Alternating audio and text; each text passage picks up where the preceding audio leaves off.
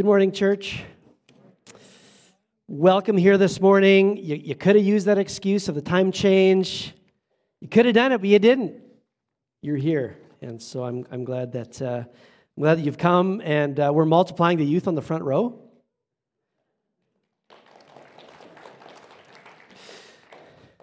I think there were three last week, right? Another six.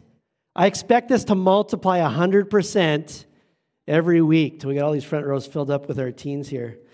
Um, that's awesome. Ah, and uh, I, I, think you were all, yeah, we were all on the youth, uh, youth church ski trip on, uh, well, yesterday. Jeez, I'm confused here. Yesterday, the youth went on a ski trip, and I went with them. And so it was great. Had a lot of fun. I'm feeling a little sore this morning. And uh, as a pastor, you're always just like, Lord, just keep us all alive. No broken bones, no lawsuits. And then if you have fun too, that's great. We were there five minutes and a kid came running into chalet. There's blood everywhere. So and so's. And uh, just a slight bloody nose, no big deal. But uh, w- w- one boy in a sling, but it was a great, uh, in an arm sling, it, it was just a great uh, time and the Lord uh, watched over us and our travels and everything. So, this morning we're continuing in our series through the Gospel of Mark that uh, I've called Kingdom Come. Mark records for us in the life and the teaching of Jesus how Jesus came to establish God's kingdom. And so we're just looking at the nature. What did Jesus come to establish? What is his kingdom? What does it look like for us who've been called into his kingdom as followers of Jesus? What does it look like for us to live that out in our lives? So, we're going to continue this morning as we explore God's kingdom. God has something for each and every one of us that uh, He wants us to hear, in ways He wants us each to respond. I'm confident of that this morning. So, may God give us the ears um, to hear that, the faith to respond. So, one of my favorite activities when I, when I was a kid was something called Connect the Dots. You remember Connect the Dots? You know, a page where there's a, there's a bunch of dots, and when you connected them with a line, it made a picture. And, and truth be told, I still like Connect the Dots. It's still uh, an activity I enjoy very much when I have opportunity to do that. When no one's looking midweek, I'll normally go back to one of the kids' rooms and find some of their booklets and uh, do a little bit of connect the dots. But uh, if, if you've ever done that, you know kind of the idea, right? You connect these dots and it reveals a picture. And some of those pictures are really obvious, right? Like this one. Any idea what this is? Anyone? Anyone? Any, did someone say it could be a star? it could be. Could be something else, but it could be a star. Yeah, that's a star. So, like, some of them are really obvious. Some of them are less than obvious, like this one here. Any idea what that is? You think it's an angel? Anyone else? Horse? Okay. I actually have no idea. I haven't done it. I don't know what it is. I just got it from the internet. Um, I, I didn't want to take the time to do it. I asked Katie at the front desk if she would do it, and she said she didn't think that was an appropriate use of her time. So I, I don't know what that is. But if you connect all those dots, it'll make a picture. And what we're going to see this morning is Jesus is going to he's going to play connect the dots with his disciples. The kingdom of version or the kingdom of God version of connect the dots. Uh, that's what really what he's doing. Let, let, me just read for you again those final words that Howard read in uh, Mark chapter 8 after Jesus has fed miraculously these, this crowd of 4,000 people, he kind of debriefs with his disciples and uh, he says, Why are you talking about having no bread? Do you still not see or understand? Are your hearts hardened? Do you have eyes but fail to see and ears but fail to hear? And don't you remember when I broke the five loaves for the 5,000? How many baskets full of, of pieces did you pick up? Twelve, they replied. And when I broke the seven loaves for the 4,000, how many basketfuls of pieces did you pick up? Seven, they answered. And he said to them, Are you catching on? Do you still not understand? Uh, apparently, there were some dots that he was leaving, that, that he was expecting that they might connect in order for them to see something about his kingdom. And so this morning, what we want to do is we just kind of want to see these dots and then connect the dots. And, and if we want to see what Jesus is, is wanting them to understand, we just need to back up a little bit because he's going to leave a few dots right in a row. The first dot we find in Math, or, uh, Mark chapter 7, verses 24. So this is just a few verses earlier. it says that Jesus left that place and he went to uh, the vicinity of Tyre. He entered a house and did not want anyone to know it, yet he could not keep his presence secret. In fact, as soon as he uh, she heard about him, uh, a woman whose little daughter was possessed by an impure spirit came and fell at his feet. The woman was a Greek, born in Syrian Phoenicia, and she begged Jesus to drive the demon out of her daughter. Now, okay, so the story begins with Jesus crossing a border. You could do those back in that day. You didn't have to have a COVID test, no proof of vaccination. You could just cross borders. And so Jesus leaves the land of Israel. He crosses a border into this nation, this province to the north, to the city of Tyre. Now, anyone in that day, any of the Jewish people, they would have known what Tyre was. Tyre was the city of the rival power. That's where the enemies, the foreigners, the others lived, right? People like this woman who was a Greek woman, a Gentile is what they were called, right? So he has gone to a foreign place with foreign people. Um, and, and, and not just any place, but this kind of pagan, long standing oppressor of Israel. This woman was a Gentile. And most Jews in the first century, they shared this prejudice that the Gentiles were like innately unclean. It's not, not just because of anything they did or didn't do, it's because of what they were. They were outside the covenant people of God, the people of Israel. They were unclean. In fact, they believed at that time that if you were to touch a Gentile, they were to touch you, you would become unclean. And so they separated themselves from people like this woman who lived in this place. And yet she comes to Jesus and she asks for Jesus to work his power in the life of a little girl tormented by a demon. And even though the Jews would not associate with someone like this, they would look down on a woman like this, Jesus responds in this way. He says, and this, well, this is kind of weird. I'll have to explain this. How does he respond to this woman's request? He says, First, let the children eat all they want, he told her. For it is not right for the children to, to take the children's bread and to toss it to the dogs. He's calling her a dog. Lord, she replied, even the dogs under the table eat eat the children's crumbs. Then he told her, For such a reply, you may go. The demon has left your daughter. And so she went home and she found the child lying on the bed and the demon had gone. What's going on here? So she requests Jesus to do this thing for her, right? And, and, he, and he responds by saying, Why should I give you any? Why should I give what belongs to the children to dogs? In that day, the Jews, that was their pejorative term for people like this. They were dogs. And what is Jesus doing here? I, I think this is what he's doing. He's, he's, try, he's trying to build a dramatic tension. He, he's kind of he's going to do like a bait and switch. What he's trying to do is he's trying to get his disciples, his Jewish entourage around and going, Yeah, Jesus, she doesn't deserve anything from God. She is a dog. And she responds with faith in him. And he does something incredible. He heals her daughter. Now, now, this is the surprise to everyone, all the Jews that were watching at this time. The surprise was this Jesus restores Gentiles in Gentile territory. Like we know he's already done this sort of thing amongst the people of God, in the place of God, in the nation of Israel, but here he's in a different place amongst a different people, and he does the same thing. He restores Gentiles in Gentile territory. This was a big surprise. There's a dot. And then Jesus continues from here. In, in, in, verse 31, it says, Then Jesus left the vicinity of Tyre and went through Sidon down to the Sea of Galilee and into the region of the Decapolis. Now, just to do a little bit of geography here, because you know those place names probably, probably mean nothing to you unless you've really studied the maps at the back of your Bible. So throw up this, this little map here. So Galilee, that's where Jesus was from, right? On the west side of that blue dot, that's the Sea of Galilee. So Jesus is from Galilee full of the people of God, full of Jewish people who knew uh, God, part of his covenant people. Jesus crossed that border up to Tyre, into that city where he healed this woman's daughter. And from there, he continues to go even further north, away from Israel, through Sidon, takes the scenic route, comes back down to the other side of the lake. To a region called the Decapolis. The Decapolis was Gentile territory. The people of God didn't live here. In fact, the people of God lived on the west side of the lake in Galilee. They called the other side of the lake the other side. And so you'll sometimes see in the stories of Jesus, they went to the other side. What is the other side? It's Gentile territory.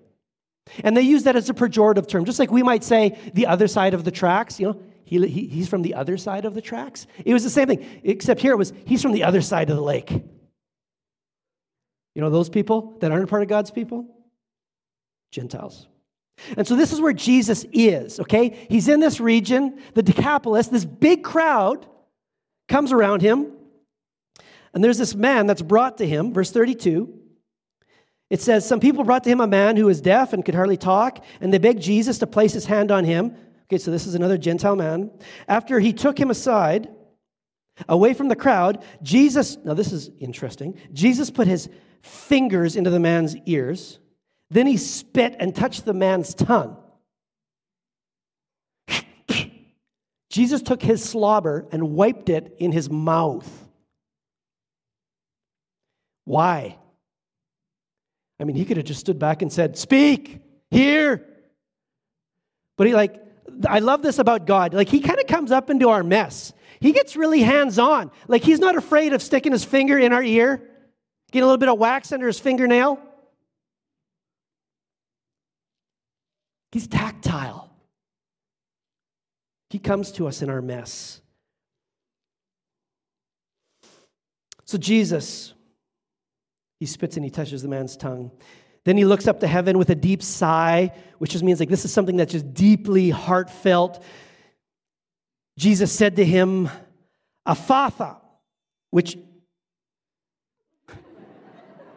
it happened just like that.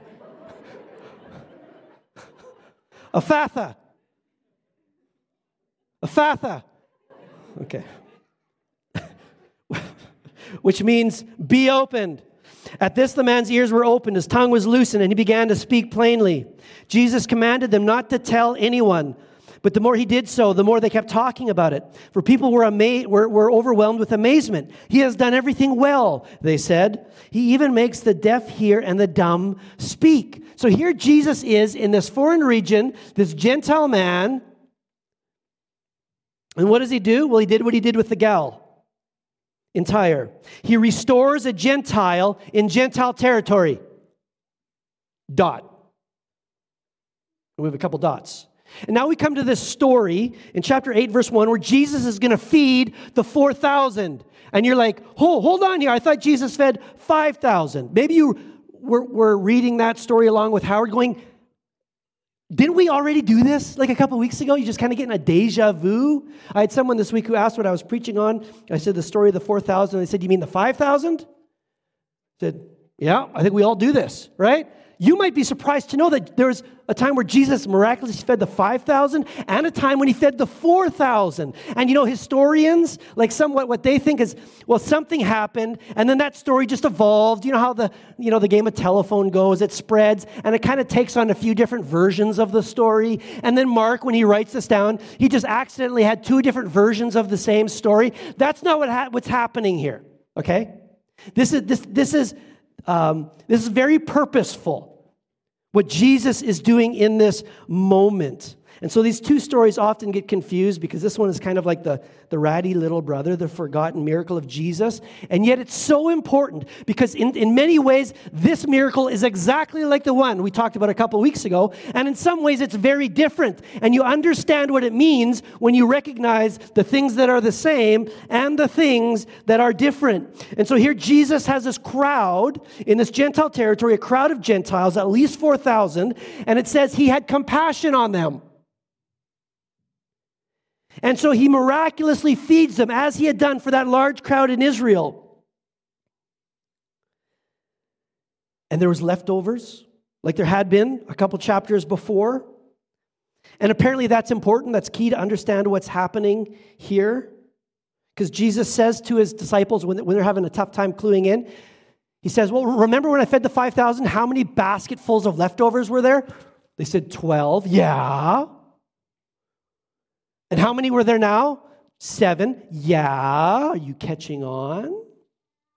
Connecting the dots, guys? Well, what, what, what are they supposed to see here? You know, there are some numbers in the Bible that carry this meaning. You don't want to read too much, not, not, not every number, but there are some numbers that keep coming up again, and they, they, they get associated with a, an important principle or truth. And these are some of these numbers. The number 12 was a really important number. You maybe know this, right? 12 tribes of Israel. The people of God was 12, the 12 tribes. It's no accident when Jesus called his disciples, he called 12 and not 11 and not 13 because he's making a point. I am now making a new people of God, which is the church. 12. This number represented the covenant people of God. And so you see this like in a, in a really obvious way at the end of the Bible, in the book of Revelation, chapter 21, when John is given this vision of the new heaven and the new earth that is to come. And he records this vision uh, in, in Revelation 21, verse 10, it says, He saw, God showed him this holy city, Jerusalem, in this vision coming down out of heaven from God. And in verse 11, it says, it, The city shone like the glory of God, and its brilliance was like that of a very precious jewel, like a jasper, clear as crystal. It had a great high wall with 12 gates, and with 12 angels at the gates. On the gates were written the names of the 12 tribes of Israel. There were three, three gates to the east, three to the north, three to the south, three to the west. The wall of the city had 12 foundations, and on them were the names of the 12 apostles of the Lamb. And the angel who talked with me had a measuring rod of gold to measure the city, its gates and its walls. The city was laid out like a square, as long as it was wide. He measured the city with a rod, and it found, found it to be 12,000 stadia, their unit of measurement, 12,000 stadia in length, and as wide and high as it is long. And the angel measured the wall using human measurement, and it was 144 cubits thick. What's 144? 12 times 12. 12, 12, 12, 12, 12. Everywhere's 12. Why? What he's not trying to say is this is, okay, this is the dimension of heaven, right? Like when we get there, the city's actually going to be this long. And that's not the point. He's trying to make a point that this is God dwelling with his people. So 12, this number always represents his chosen people, those who belong to him. And then that number seven, what does that represent? Well, that took on a meaning too. And, and maybe it came from Deuteronomy chapter, uh, chapter 7, verses 1 to 2. When God is giving some instruction to his people, he's led them out of exile in Egypt and he's bringing them to the promised land, the land he promised to give to Abraham's descendants. Deuteronomy 7, it says, um, When the Lord your God brings you into the land you are entering to possess, and, to, and drives out before you many nations. Okay, let's count. The Hittites, the Girgashites, the Amorites, the Canaanites, the Perizzites, the Hivites, and the Jebusites, seven nations larger and stronger than you. And when the Lord your God has delivered them over to you, and you have defeated them, you must totally destroy them. Make no treaty with them and show them no mercy, right? So the nations that they drove out there, and whose land God gave them, were these seven nations, right? And so this number seven had come to represent the other nations the rival nations, the foreigners. And so Jesus says, guys, remember in Israel, I fed the 5,000, there were 12 left over. Here I'm in Gentile territory.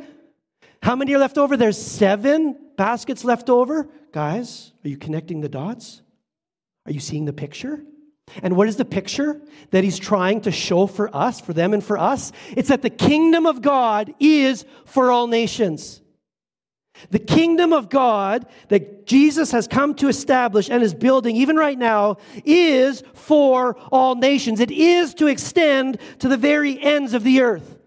And that totally challenged the mentality of their day because that's not what they thought. They thought they were God's chosen people, and He didn't choose those people. And He cared about them, but He didn't care about others, right? They had this privileged status. They were God's specially chosen people. He loves us more.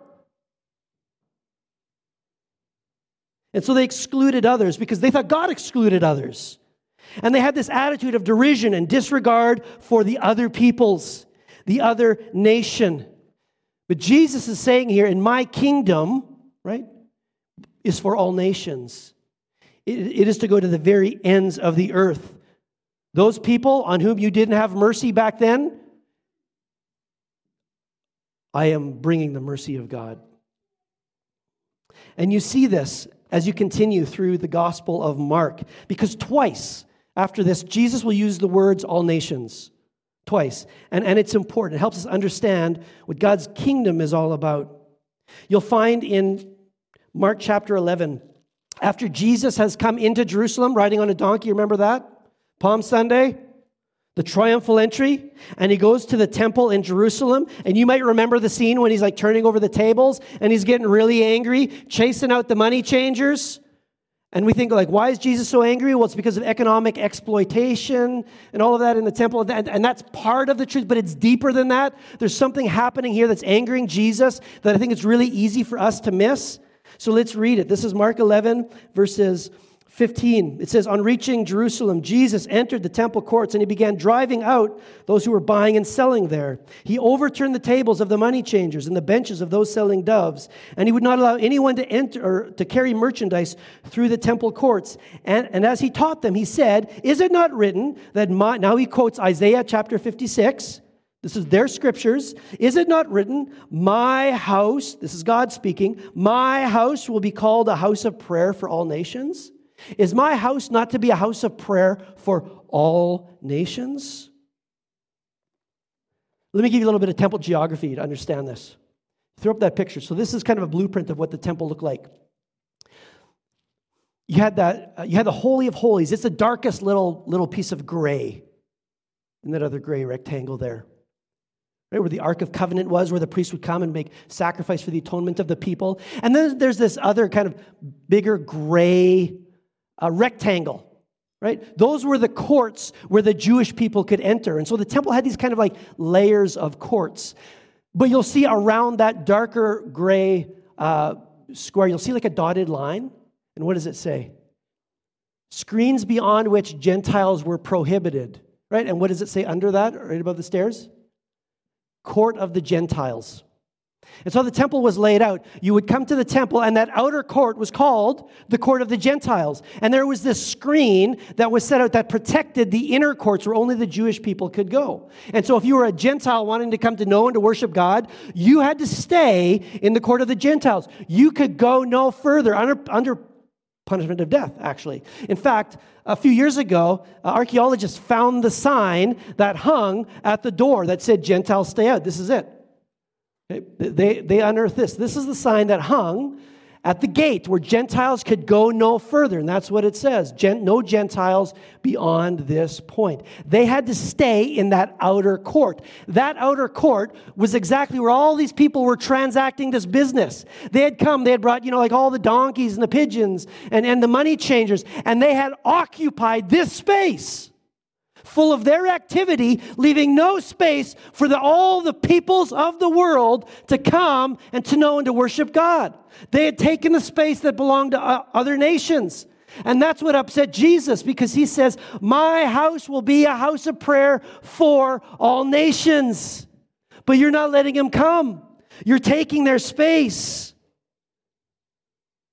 Jesus is saying, This kingdom of God that I am bringing is for all nations. And they kind of missed that. And they, they shouldn't have, because even Isaiah spoke about that.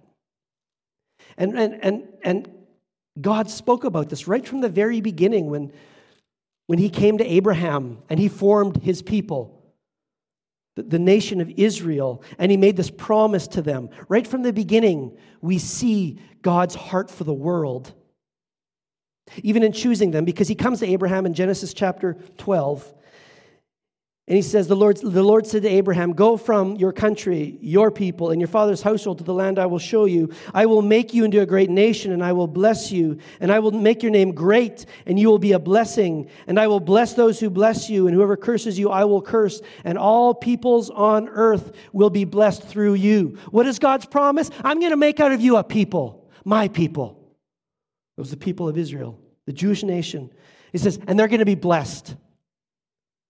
But that's not all he said. He says, they're going to be a blessing to the whole world. And see, they missed that part. They only got half of that equation. They heard, we are blessed, but they missed the part that we are blessed to be a blessing to the world. That was God's design from the beginning to choose them in order to bring the knowledge of God and the good news of God to all the world. And they kept it to themselves. And they barred others because they thought they were God's chosen people, and them alone. You will be blessed so that you can be a blessing to all the peoples of the world. And so there's one other occasion here in Mark where we see Jesus refer to all nations. And it's in chapter 13.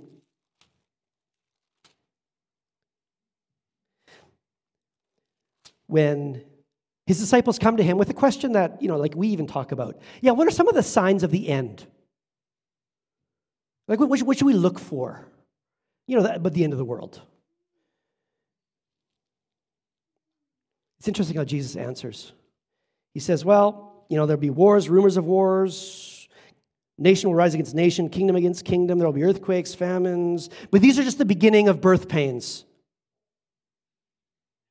This gospel must be preached to all nations. Matthew actually adds a few, word when he, few words when he records that statement of Jesus. Matthew would say, The gospel of the kingdom must be preached to all nations, and then the end will come. He says, You guys, you're, you, you're curious, like you just want to look at the news and try to figure out, piece it all together. How's, how's the world going to end? And he says, That's not what it's about. Don't get sidetracked. Don't, don't get lost in the weeds, Christians. Don't be overly fascinated with prophecy and figuring out how, how all COVID and Russia and Ukraine, all these events fit into this plan. And you sit in your basement in in a Christian huddle, figuring it all out. Says, Jesus, that's not about that. That's just, that's just the beginning. This gospel of the kingdom will be preached to all nations, and then the end will come. What is the heart of God? The heart of God is that the good news of Jesus would go to the whole world. And when that happens, then it's done because that's the heart of God. That's what the kingdom is all about. It is a kingdom for all peoples. That word nation there doesn't actually mean like our, you know, like our geopolitical, it's got borders. Literally in the Greek, that's the word ethne, where you get ethnic. So it's all peoples. So kind of like how we use uh, the, the term First Nations to refer to different ethnic groups, different tribes. That's what this word means. Not just talking about the 200 nations on planet Earth at this given time. He's talking about all the people groups of the world, all the cultures, all the languages, all the races. Says, This kingdom is for all peoples. I did a little search. I don't, you know, there, there's some debate over how you define an unreached people group. But um, I was reading a common definition is if a group of people has less than 0.1% of that population that are followers of Jesus, less than 0.1%, then that's an unreached people group. You know, they don't have, they don't have enough of, of, of their own church to reach their own people. And if that's the measurement you want to use, as of today, there's 4,526 peoples of the world that are unreached, that have not yet received the good news of the kingdom of God. And he says, The end will come. Don't worry about wars. Don't worry about famines, earthquakes, disease. Yes, that's going to happen. But my gospel must go to all peoples. And then it'll be done. That's God's heart. That's what he's showing them in these dots. The kingdom is for all nations. And so you get this beautiful picture of heaven that this vision that, that again John records in the book of Revelation, where he God gives him this, this vision of heaven, and he describes it this way. He says, After this I looked, and there before me was a great multitude that no one could count, from every nation, tribe, people, and language, standing before the throne and before the Lamb. He says, It's going to happen. Every nation, every tribe assembled together, present around the throne of God. That's what his kingdom is all about. There's no more multicultural place in human history than around the throne of God. And that's what makes racism and nationalism so ugly. Like, I know we're too smart to do stuff like that, right? But that, that's just, it just makes it so ugly. It's so antithetical to the kingdom of God, which is for all people, to the exclusion of none through Jesus Christ. And racism and nationalism are just so ugly. That's what the people of Jesus' day had bought into. But, you know, if we're honest with ourselves, maybe we have this tendency, right? Like we all have this tendency to kind of prefer people that are like us, to kind of be more concerned and have more compassion for people like us whether, whether kind of consciously or unconsciously. I heard a story of a, a young father to be. He was pacing back and forth in the corridors of the hospital while his wife was in labor giving birth. And, you know, he was just all tied up in knots with fear and anxiety, and sweat was dripping off of his forehead. And finally, in the middle of the night, 4 a.m., the nurse popped out of the delivery room and said, Congratulations, sir, you have a little girl. I know what that's like. The young father breathed a huge sigh of relief as he collapsed into a chair. And he finally looked up at the nurse and said, Oh, how I thank God it's a girl. She'll never have to go through the awful agony I've had tonight.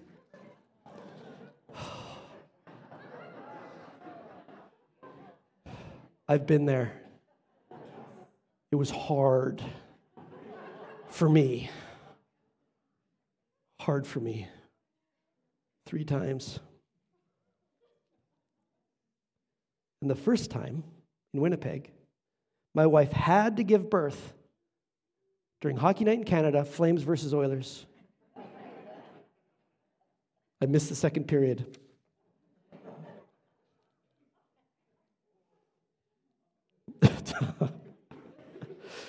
I digress. Uh, that's just a funny little example to say what Jesus would say in, in Matthew chapter 5 when he says, um, uh, he says, don't just greet people, don't just greet your own people.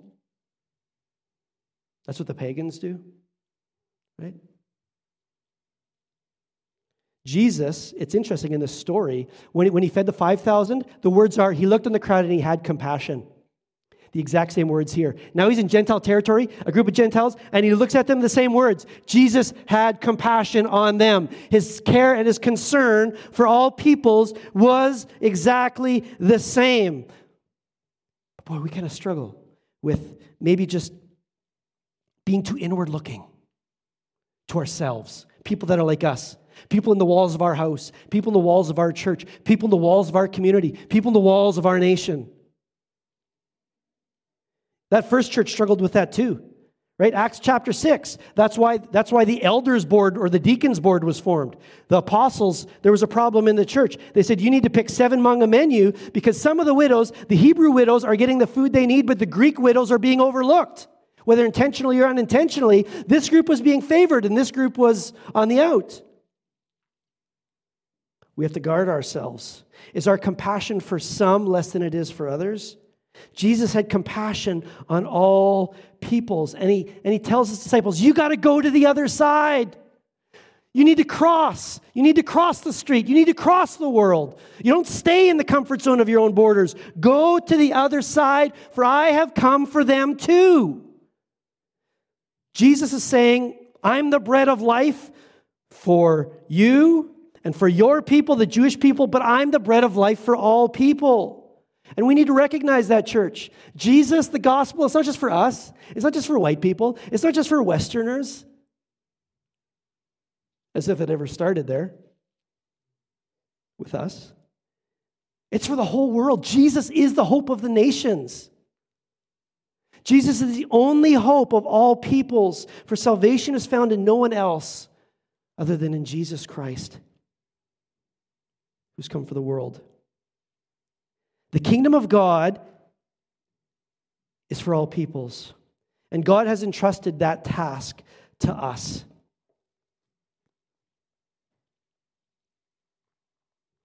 I mean, just look at the, the final words, the final charge he gives to his disciples that we know as the Great Commission, right? I don't even need to find it. Matthew chapter 28, right? Therefore, go and make disciples of all nations, baptizing them in the name of the Father, the Son, and the Holy Spirit, and teaching them to obey everything I've commanded you. Go and make disciples of all nations. And what are his final words to his disciples before he ascends into heaven at the beginning of the book of Acts? The very final words.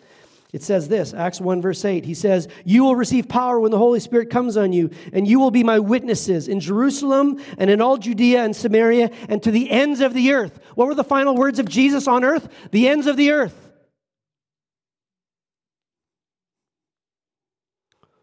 That's his charge, not just to those guys and gals, that's his charge for us. We, New Life Church, every one of us has been entrusted with the task of bringing the good news of his kingdom to all nations. That's for us. It's a command to make disciples of all nations. Our mission as people, as individuals, as families, in a church, our mission can be no smaller than the ends of the earth. And that's why our, our, vision statement here is to connect, equip, and send people to extend Jesus to Stonewall, the Interlake, and the world. And those aren't just words, or they ought not to be just words. That ought to be what we're about. Not stopping here in this room, or even in this community, but we've been entrusted with this most sacred task, which is at the heart of God, which is that his kingdom would be for all peoples. And so we are a part of a global movement. How does that make you feel? This is way bigger than you or us. Like, even right now, Christians in every nation on this earth, in thousands of languages, are all worshiping the same God of one family, one movement. How does that feel that you're a part of a global movement? Because you are. And you've been given a global mission. So it's easy to say, like, look at, okay, make disciples of all nations and go, yeah, that needs to happen and someone else is going to do it. Like, that'll, I'm sure that'll happen somewhere by someone. But that's, that's God's charge to us. That's a task He's entrusted to us. So, just, just in closing here, what could that look like? You know, when He connects the dots for His disciples and He says, This is what I'm about, my kingdom is for all nations. What would that look like for us here now? I just want to kind of suggest four ways that we can um, fulfill this in our own lives. And we're all in here somewhere. Number one, be a goer. Be a goer. Some of you may be called to actually go, to cross borders, to cross the lake, go to other places, and actually bring the good news of Jesus somewhere else. You might be called to go. A number of years ago, there, was a young couple here, Doug and Phyllis Trick. They got called to go by God. God laid that on their heart, and He sent them to the Philippines. And even right now, they're translating the Bible into a language of an unreached people group so that they too may know Jesus Christ and the salvation that is found in Him. As Paul says in Romans 10, everyone who calls on the name of the Lord will be saved. But how can they call on the one in whom they haven't believed? And how can they believe upon the, the one in whom they haven't heard? And how can they hear unless someone tells them? And how can someone tell them unless someone goes? So I don't know, like, like maybe, maybe that's for some of us in this room, one or more of us. Whether it's for your whole life to devote your whole life to that, or whether it's to devote, devote a season of your life to actually go. But it might be that there's, I don't know, maybe there's a young person here right now. God is going to lay that calling on your heart to devote your life to go and share the good news with the nations. Some are called to be goers. We're all called to be senders. If you're not a goer, you're a sender. Number two, be a sender. How can someone go unless they are sent? I mean, Paul was sent, right? Paul and one of his colleagues, they actually had their church come, they laid hands over them, and they sent them out and they supported them.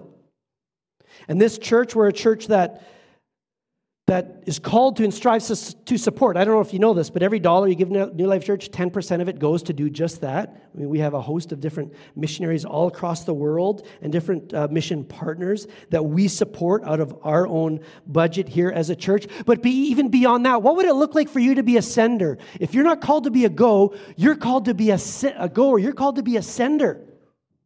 This mission is for all of us. What would it look like for you? To participate in the reaching of all nations for Jesus Christ, to be a sender in the way you use your resources and your time. As you look at what God has given to you, as you look at your possessions, would it show that this is at your heart? You share the heart of God to bring his kingdom to all peoples? We can all support this work. What would that look like in your life? To be a sender. Thirdly, we can be a prayer. I, I just know at every Wednesday morning uh, staff meeting here at 10:02, Howard Moore's alarm is going to go off on his on his phone. 10:02.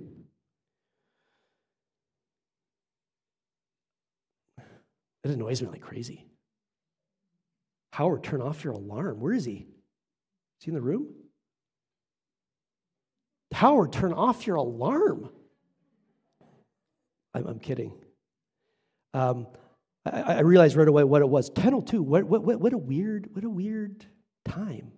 But at 10:02, every day his alarm goes off, and it reminds him to pray the prayer that God instructed us to pray, found in Luke chapter 10, verse 2, when Jesus says to his disciples, "The harvest is plentiful, the workers are few. So ask the Lord of the harvest to send workers out into the fields." And so he sets his alarm at 10:02 to be reminded to pray that prayer. God, would you send? God, call people. God, empower people. God, reach the nations. Do we pray like that? Do we look at what's happening in Ukraine and Russia and go, oh, God, bring peace and security, which we should pray? But like Jesus says, what is it? What does it profit a man to gain the whole world and, and yet lose his soul? What people need more than anything else, more than peace, more than prosperity, is they need Jesus Christ, the giver of true and eternal life. And that's why Paul, when he instructs people to pray at the end of Colossians, end of Galatians, when he's actually writing from prison, he doesn't ask them to pray that the, that the prison doors would be open so that he can go free. He asks them to pray for an open door for the message of the gospel. Because that's what's ultimately important. So this should infect how we pray. Do you pray like, like someone? Do you pray like someone who has at their heart who, the heart of God for the nations, that really understands that this is what the kingdom of God is. It's for the nations. How would that affect the way you pray? Not just for peace and prosperity, but for the advancement of the gospel around the world and around our neighborhoods. We can, we can all support that in prayer. And lastly, and I think this is important, be a receiver. Be a receiver. Um, you know, the world is coming to us. Have you ever noticed that? Go to a superstore, Polo Park, and you go, I hear lots of languages. I see lots of skin colors. You know, that, that ethnic food aisle is starting to grow and grow. The candy's all gone. If someone could replenish the candy, that would be great. This is a two candy sermon. Sorry.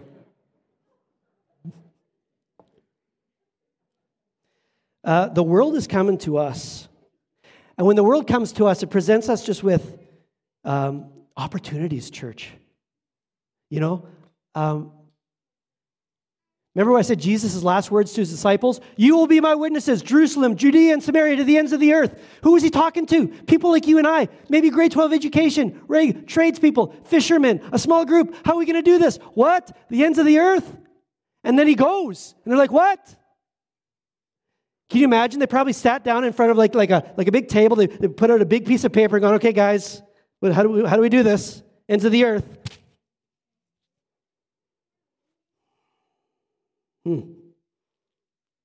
And then in Acts chapter 8, we're told that persecution breaks out in the church in Jerusalem because they were just still in Jerusalem. Persecution breaks out and the church scatters throughout the villages of Judea and Samaria. And one of those guys, Philip, as he's walking along a country road outside of Jerusalem, he bumps into an Ethiopian. And he hears this Ethiopian man reading from the book of Isaiah, this prophecy that Philip knows was fulfilled in Christ. And so Philip approaches this man and he leads him to Christ. He shares the good news of the kingdom to this man. And that Ethiopian man becomes a Christian and continues on his way. And the church of Ethiopia is born. That wasn't on like the, the, the master plan as they sat in Jerusalem going, How are we going to do this? No, they, they, God just brought people along their path. He, he, he, he presented opportunities. They didn't even have to cross the world, he just had to cross the street. And I think it's the same for us. You know, going to the other side doesn't always mean the other side of the world.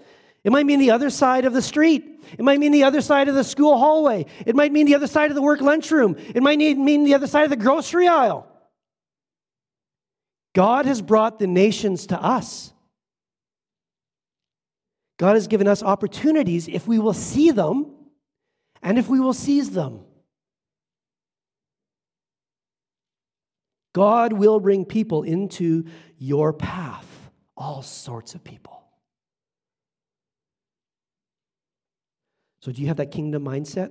The kingdom of God is for all nations. This is the heart of God. What would it look like for me to cross the street, cross the hallway? Build a relationship.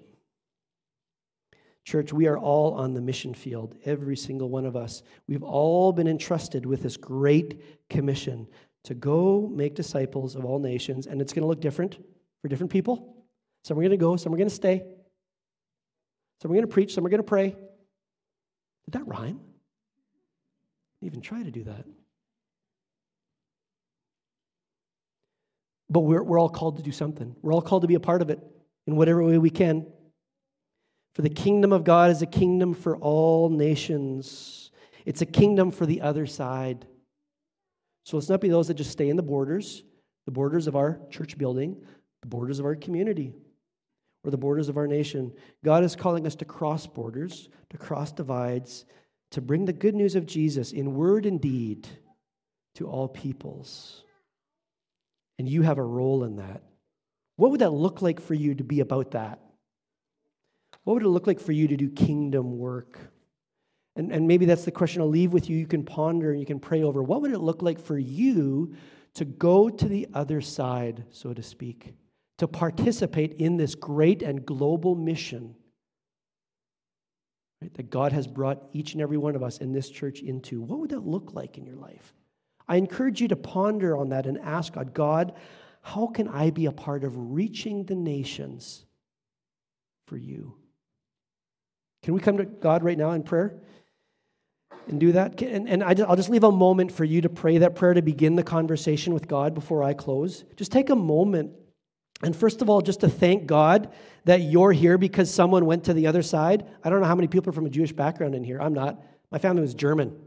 The barbarians wear an animal skin somewhere there. And at some point, someone went and shared. And I'm here because of that. And you are too. Maybe you just want to take a moment to thank God for the obedience of others that went, that sent, so that you could know Him. Thank Him.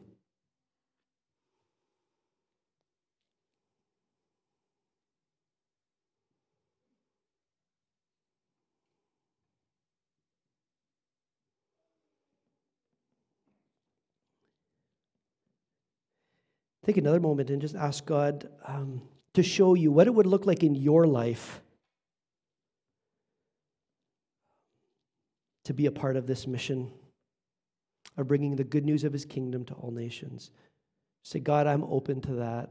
Would you show me what I can do? Would you use me?